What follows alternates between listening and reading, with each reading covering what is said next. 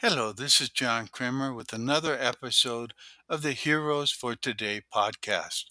Today's episode features Dave Chappelle, Freedom of Artistic Expression. It has nothing to do with what you're saying I can't say. It has everything to do with my right, my freedom of artistic expression.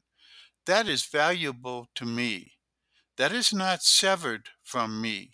It's worth protecting for me, and it's worth protecting for everyone else who endeavors in our noble, noble professions.